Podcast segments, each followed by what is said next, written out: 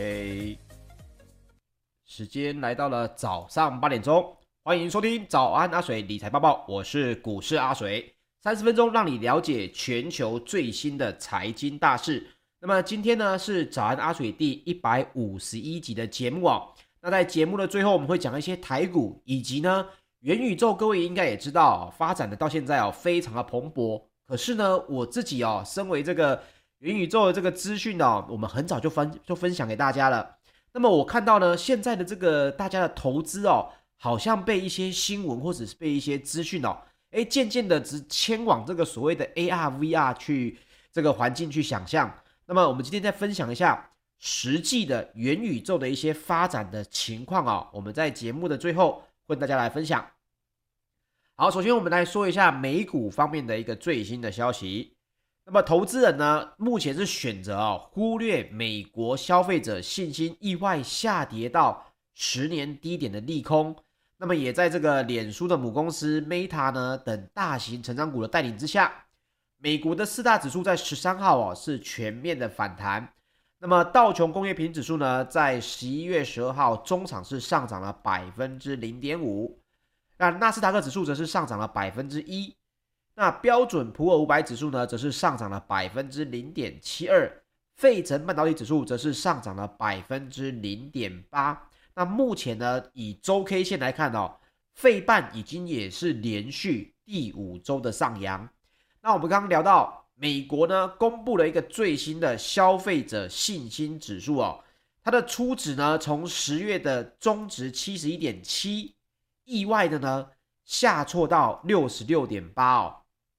这个消费者信心指数呢，代表的是这个受访者哦，对于未来啊，包括你在消费啊、购买一些东西啊，你的本身对于未来看好的这个情况。那这个呢，每个月啊，基本上会有初值跟终值两个数字。目前呢，十一月份的这个初值哦，是意外的下挫到六十六点八。换句话说，许多的受访者呢，就是民众哦，开始哦，也是对通膨的疑虑哦，越来越忧心。那么，美国的劳工部哦，在十一月十号才刚公布啊，十月的消费者物价指数月增率呢是高达百分之零点九，也超出经济学家原本预期的百分之零点六啊。就算你把这个波动比较大的食物，还有这个能源价格哦，给这个排除之后，所谓的核心 CPI 也月增了百分之零点六哦。换句话说哦，这整体来讲，这是三十一年以来的新高。也是联准会预设目标那个百分之二的三倍以上，所以各位现在应该也看到，黄金终于是动了哦，终于来到每盎司一千八百美元以上。那我们待会也跟大家来分享。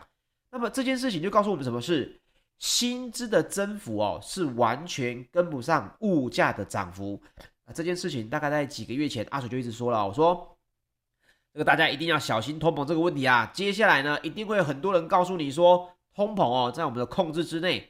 可是呢，身为老百姓的我们哦，你一定会非常的有感。那果不其然呢，经过几个月后的现在哦，美国的数字哦，CPI 已经直接跳增到目标的三倍以上了。那各位应该最近去有在买菜的朋友，有没有发现很奇怪？葱呢，以前是买菜就可以送葱，现在不要说送葱了，这个葱哦，一把哦，我自己在这个 Uber 上面看哦，就要加了这个外送费，一把竟然要八十几块钱。啊，这个价格呢，就算你到现场市场去买啊，也要六七十块，而这还是我们中部的市场价格哦。如果到北部的话，还有可能更高哦。那么意味着薪资涨幅跟不上物价涨幅，就会发生什么事情？诶，老板如果要留住人才，一定就要再开高薪嘛。那开了高薪之后，老板的成本又上升，接下来呢，所贩卖的产品哦，又必须要往上加，所以一来一往。通膨哦，就会陷入一个所谓的恶性循环。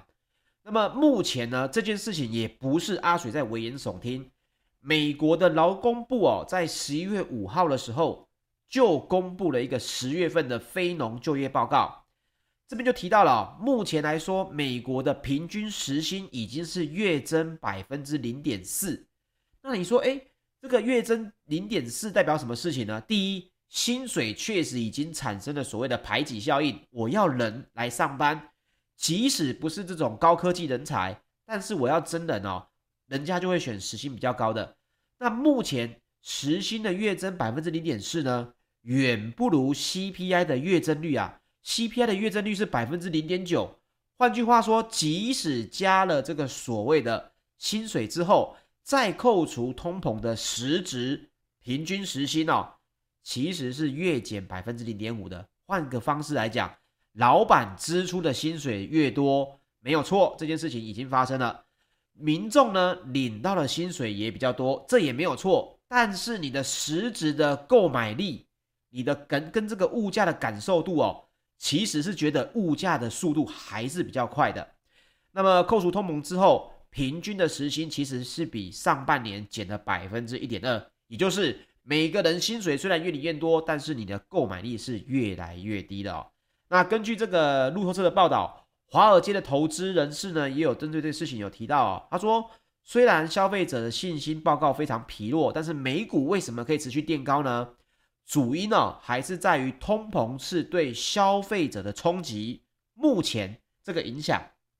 比企业的获利还要多。也就是企业虽然支出了比较多的成本，但是这件事情目前还没有影响到整个财报，所以企业的获利哦依旧是亮眼。那包括各位现在也看到话题性不断嘛，呃，基础建设、钢铁、电力。还有这个能源，还有这个包括五这个五 G 啊、电动车啊、元宇宙，太多太多话题在这个支撑这些资金进来轮转哦。但是，身为老百姓的我们，你必须要知道一件事情：现在的通膨并不如我们之前聊的啊，只是一个担忧而已。在美国呢，已经实质的是联准会的担忧的两百分之二的三倍以上了哦。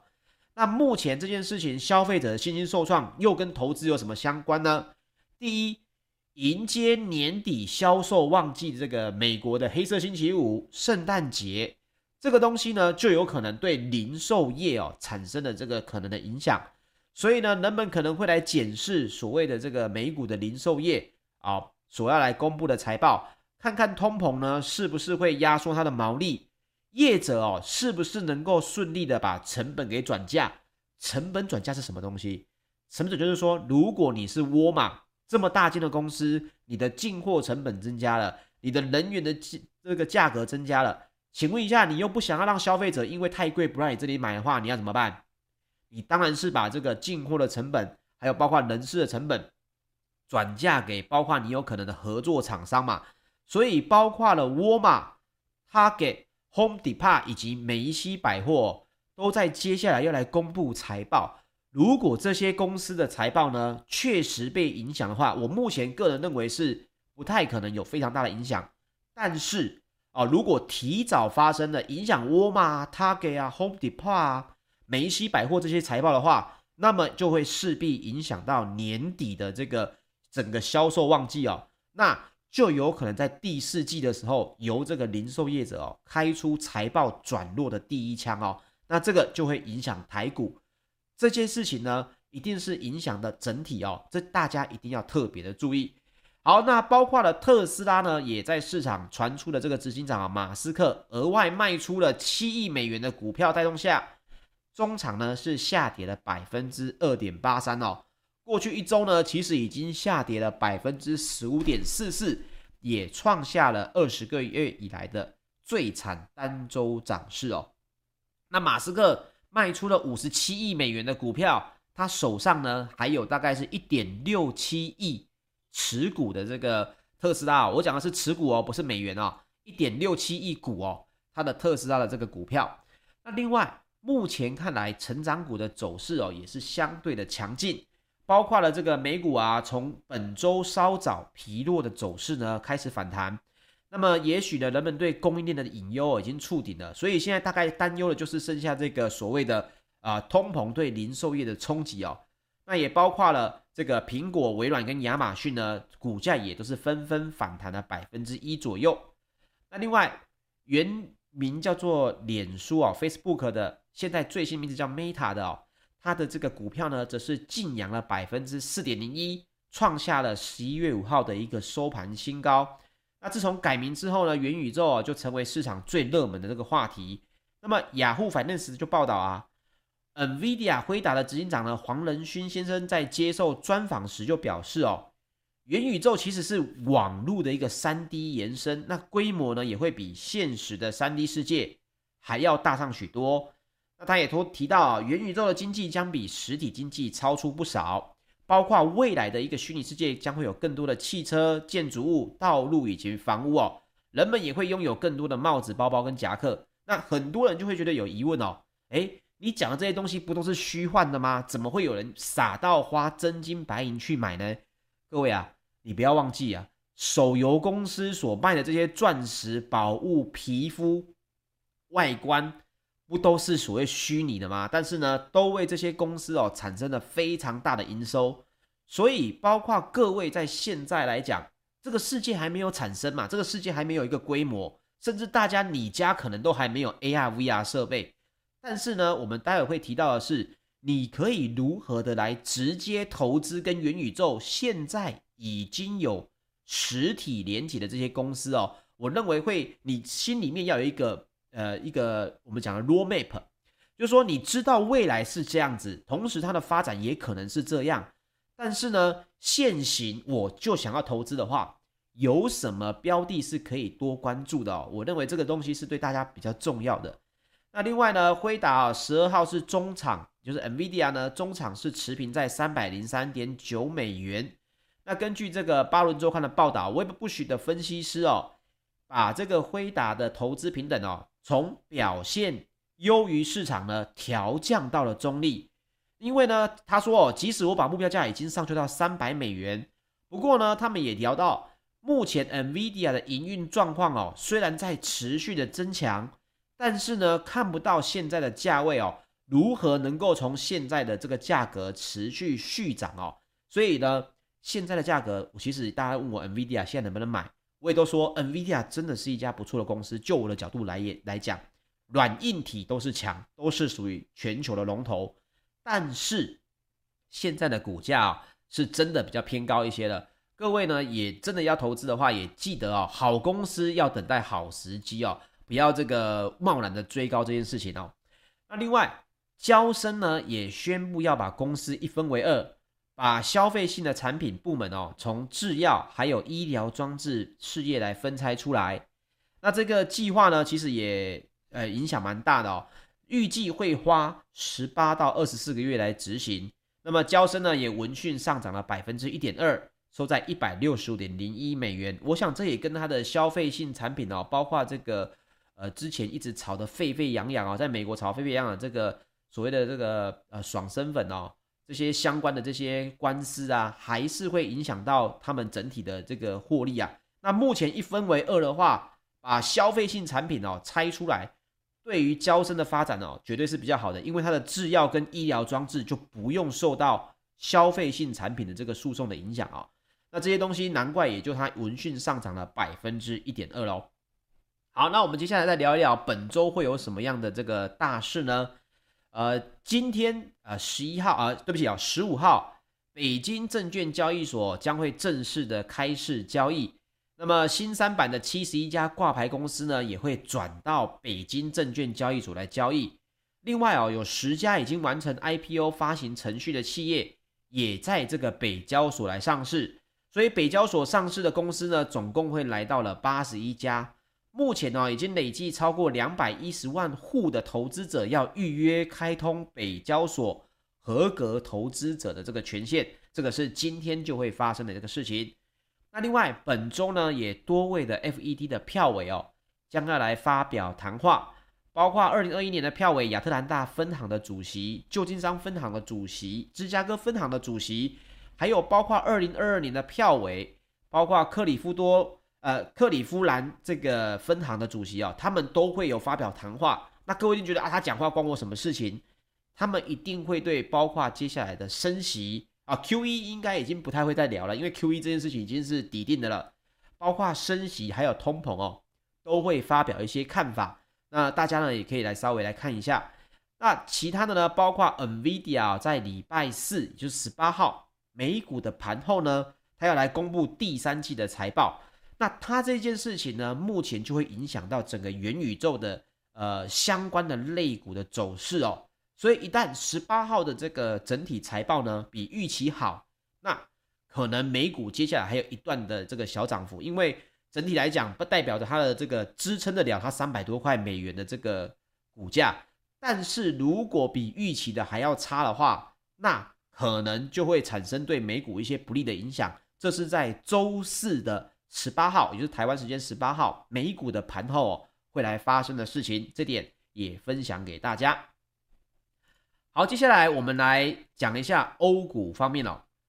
珠宝的钟表品牌呢，卡地亚的母公司哦，这个 Richmond，它的 Richmond 它的财报呢是突出的。那也激励了泛欧指呢再刷空前的新高。本周哦有五个交易日，泛欧指呢有四天是收在了历史的新高。那么周五的泛欧 STOXX 六百指数呢是上涨了百分之零点三。那欧洲的三大指数哦则是涨跌互见。那我们就提到了哦，这个目前欧洲股市哦以奢侈品业者呢它的走势哦还是最强的，包括我们刚刚提到了这个卡地亚的这个母公司哦。是飙涨了百分之十点九，也是当日表现最佳的欧股。那该公司的半年度呢，获利预期啊是优于所谓的估计值，包括了这个精品大厂啊，这个 LV 的母公司 LVMH 也走扬了百分之二点五，因为宣称呢，这个 LV 哦要计划在中国开设首家的免税店。那另外。法国的车厂啊，雷诺也获得了摩根史丹利的这个升评，股价呢就跳涨了百分之四点四。当天的法国 CAC 指数哦也打破了历史以来的收盘新高。那另外英国的药厂呢，AZ 哦，AZ 母公司阿斯特捷利康呢则是重挫了百分之六点八，因为该公司第三季的盈余哦不如预期的这个影响。那目前欧元区听起来好像对。通膨不是太过的担心哦，我这个之前也跟大家分享过，因为欧洲的企业大部分都是所谓的成熟股、成熟型的股票哦，它不是成长型的。那么呢，包括了矿业股啊，还有这些呃百年老企业啊、汽车厂啊，基本上呢，它受到这个所谓资金升息的影响哦，稍微比较小一点。所以呢，欧元区的通膨呢来到百分之四。不过央欧洲的央行跟其他主要的这个央行不同。持续的呢，还是在抗拒紧缩货币政策的这个呼声。那么目前呢、啊，根据欧洲央行的决策者来表示呢，欧洲的通膨应该会在二零二三年有望回到欧洲央行的这个目标值。这句话的意思是什么？这句话的意思就是到这个二零二三年之前，通膨可能在欧洲呢影响不大，可是数字呢可能还是会偏高的哦。现在来到百分之四，也是这个。百分之二的标准的两倍以上了哦。那另外，欧洲的疫情呢也是再起，包括德国、法国还有荷兰的染疫者呢是大增的。政府呢也考虑来重新实施这个封城的措施。那么，旅游休闲股呢也是当周表现最糟的类股哦，下跌了百分之三点七。好，接下来我们来分享一下石油方面。纽约商业交易所的十二月原油期货在十一月十二号收盘是下跌了百分之一，来到每桶八十点七九美元。主因呢是因为美元强势以及市场预期美国可能会来释放战略石油的存备。那另外，欧洲的 ICE 期货交易所近月的布兰特原油也下跌了百分之零点二，来到每桶八十二点七美元哦。那么目前根据德国商业银行的分析师的表示呢，美元走强跟美国有可能释放战略石油储备的这个猜测哦，对于油价哦，短线上面还是形成了一些利空。那包括了这个资深的石油市场分析师也聊到哦，升息呢，预期将会来支撑美元。那因为石油是用美元交割的，所以呢，美元走强，相对的油价呢也会带来一个比较大的一个下跌的这个影响。那么，石油输出输出国组织呢，在十一号啊，在月报当中，把二零二一年全球石油的需求也较下个月呃前月呢下调了每天十六万桶。那主要为什么下调？主要呢是说来到受到中国大陆以及印度的经济放缓的影响。那报告也预期年底前油市的供给呢还是会很吃紧。那今年第四季全球对欧佩原油的需求。大概是两千九百五十七万桶，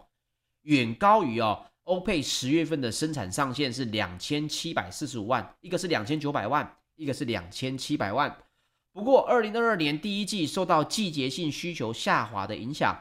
全球对欧佩原油的需求呢，预估将会降到两千六百万桶哦，就能够比这个所谓的欧佩生产的上限还要来得低了。换句话说，这个寒冬对于能源的需求还是多，石油的供给还是很吃紧。但是到明年的第一季哦，来到了这个春天的话，气候的转暖，那么也会对石油的需求呢有相对应的影响。这一点呢也分享给大家。那接下来我们聊到这个黄金方面哦，之前我们一直调到前段时间呢，真的不是黄金的太好的投资的时机哦。那么现在呢，黄金的期货最新的价格来到了在纽约商品交易所十一月十二号收盘呢是上涨了百分之零点三。来到每盎司一千八百六十八点五美元哦，终于是来到了一千八以上，而且是持续的稳定。那么主要也是因为通膨担忧升温的这个影响，全球最大的黄金 ETF 道富黄金指数基金呢，在十二号黄金的持有量还是持平在九百七十五点九九公吨哦。那目前根据市场啊，华包括华尔街啊相关的这个投资人士就聊到。金价的上涨呢，目前终于是回应了市场的期待哦。许多黄金的投资人呢，都在等待这一个时刻的到来。黄金作为传统上抗通膨的资产，在通膨的环境下，理应能够保护投资人的资产哦。那么现在呢，以目前来讲，上周推动金价的主要原因其实就两个字：通膨。因为美国十月的消费者物价指数创下了一九九零年以来的新高。大家终于是害怕了，三十年来的新高哦。那本周呢，加拿大跟英国也要来公布通膨的数据，预期呢也会维持金价的这个上涨。那如果以阿水的角度来讲的话呢，现在到底是不是投？现在是不是可以投资黄金的呢？如果你的资产哦本身不大哦，就不是一个说哦，我可能有几千万的这个闲钱现金留在这个户头里面，那么。其实你小资金哦，找相关的投资机会，一定还是会比黄金的涨幅来的多啦。但是如果说你是喜欢做这种啊比较保守型的资产分配的话啊，你现在呢，如果黄金有短线下跌的话，你就可以稍微的来找时机哦来进场，因为通膨的数据以前大家真的很无感，包括我以前在节目当中哦，呃，在像是这个阿格力的节目里面，我也聊到，我说觉得很奇怪。明明通膨问题这么严重，为什么黄金的价格涨不动呢？那现在呢，终于大家是动起来了，包括了消费者物价指数影响的影响下，大家对于黄金的价格稍微有资金在流入，短线上面呢，还有包括波段上面呢，黄金的价格可能就会稍微来到一个比较好的上升轨道之中喽。这点也分享给大家。好，接下来我们分享一下台股方面跟元宇宙相关的一些最新消息啊。呃，包括了这个驱动晶片龙头厂啊，联咏三零三四啊，也打进了目前最夯的元宇宙领域。那么其中呢，根据这个媒体的报道，聊到联咏供应的高速显示技术驱动晶片，可以满足 VR 的高对比需求，已经获得 Meta，也就是脸书旗下的 Oculus 的产品采用。那么车用产品呢，也有好消息，TDDI。晶片呢也切入了 BMW 首款的旗舰纯电动车哦。那接下来我们来聊一下，大家都在讲元宇宙啊，都在看台股啊，包括宏达电短线上面涨了这个三倍这么多，两三倍这么多。那么到底市场上面，如果我们想要参与，或者现在元宇宙实际的发展情况是什么呢？我们先来看看哦，这个相关的专家的说法。包括了这个中信关键半导体的 ETF 哦，零零八九一，他们的经理人呢张圭惠也就分析哦，他说品牌跟代工其实是台厂参与元宇宙商机的可能途径。那他也聊到哦，他本身其实也对这个，他是提到某些品牌业者啊，大家都知道他在提聊谁嘛哈。他说他确实比较早进入 VR 装置市场，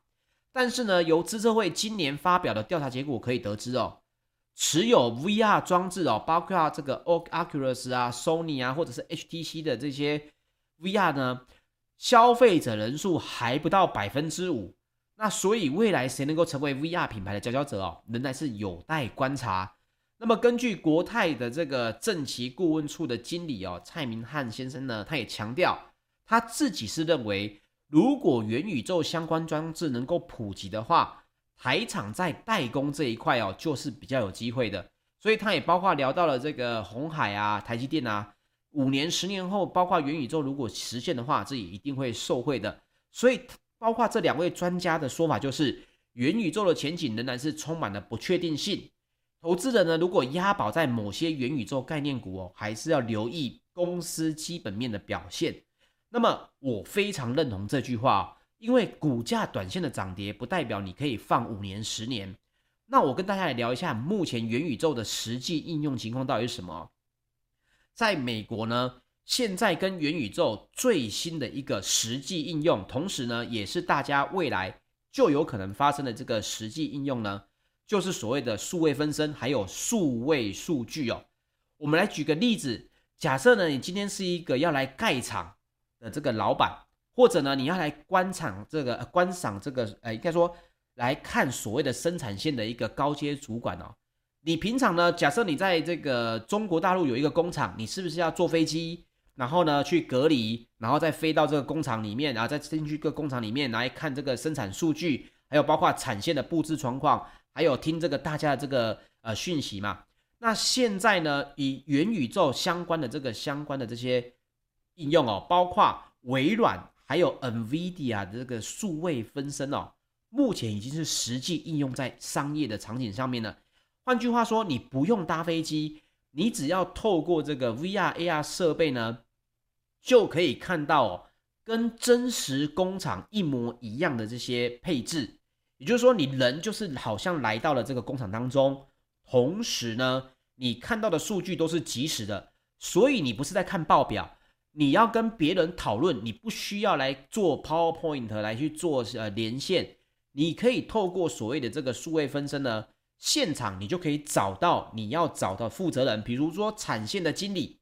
他也可以使用数位分身，直接在产线上面呢跟你来聊这个问题，所以呢。包括了基础建设哦，诶，你的桥梁、现场的施工、探勘等哦，目前呢，其实在商业应用方方面呢，这是比较完整的一个东西。所以，真正的元宇宙在现在初期来讲，谁的受益是最大的呢？NVIDIA 跟微软，还有包括其他的这些呃云计算股，因为这些的元宇宙的计算，它绝对会需要非常多的这些数位的运算哦。所以包括了微软自己的这些呃科技云啊相关的这些设备呢，还是比较直接受益的哦。所以因此，就像我自己来讲，我要买元宇宙的相关概念股，我会去买海外的 ETF 哦，因为它已经把微软啊、NVD 啊、脸书啊已经包在一包了。如果你可以直接投资这些母股的话，为什么你要在台厂找机会呢？啊，当然有人会讲说啊，我觉得付委托很贵啊，或者是什么的。但是哦，我的我的这个主要要表达的是，各位可以从实际的应用上面哦，去找你愿不愿意。假设你说你不愿意，我还是想要投资台股，那当然是很好的。但是假设你愿意的话，应该是要知道真正的母股现在走到哪里，同时呢，未来的发展机会又在哪里哦。这一点呢，我认为是比较实际一点的啦。好，那这些呢也就分享给大家喽。以上呢是本集的节目内容，谢谢大家的收听。如果要听重播，可以到 YouTube 搜寻股市阿水。那也跟大家分享一下，接下来的礼拜二、礼拜三跟礼拜四呢，因为阿水哦有一些事情，我人呢都不在台中的这个直播室里面，也就没办法跟大家直播。所以呢，我们下一期的节目是礼拜五的早上才能跟大家见面哦。那也祝大家啊这个顺心愉快，我们礼拜五见，大家拜拜。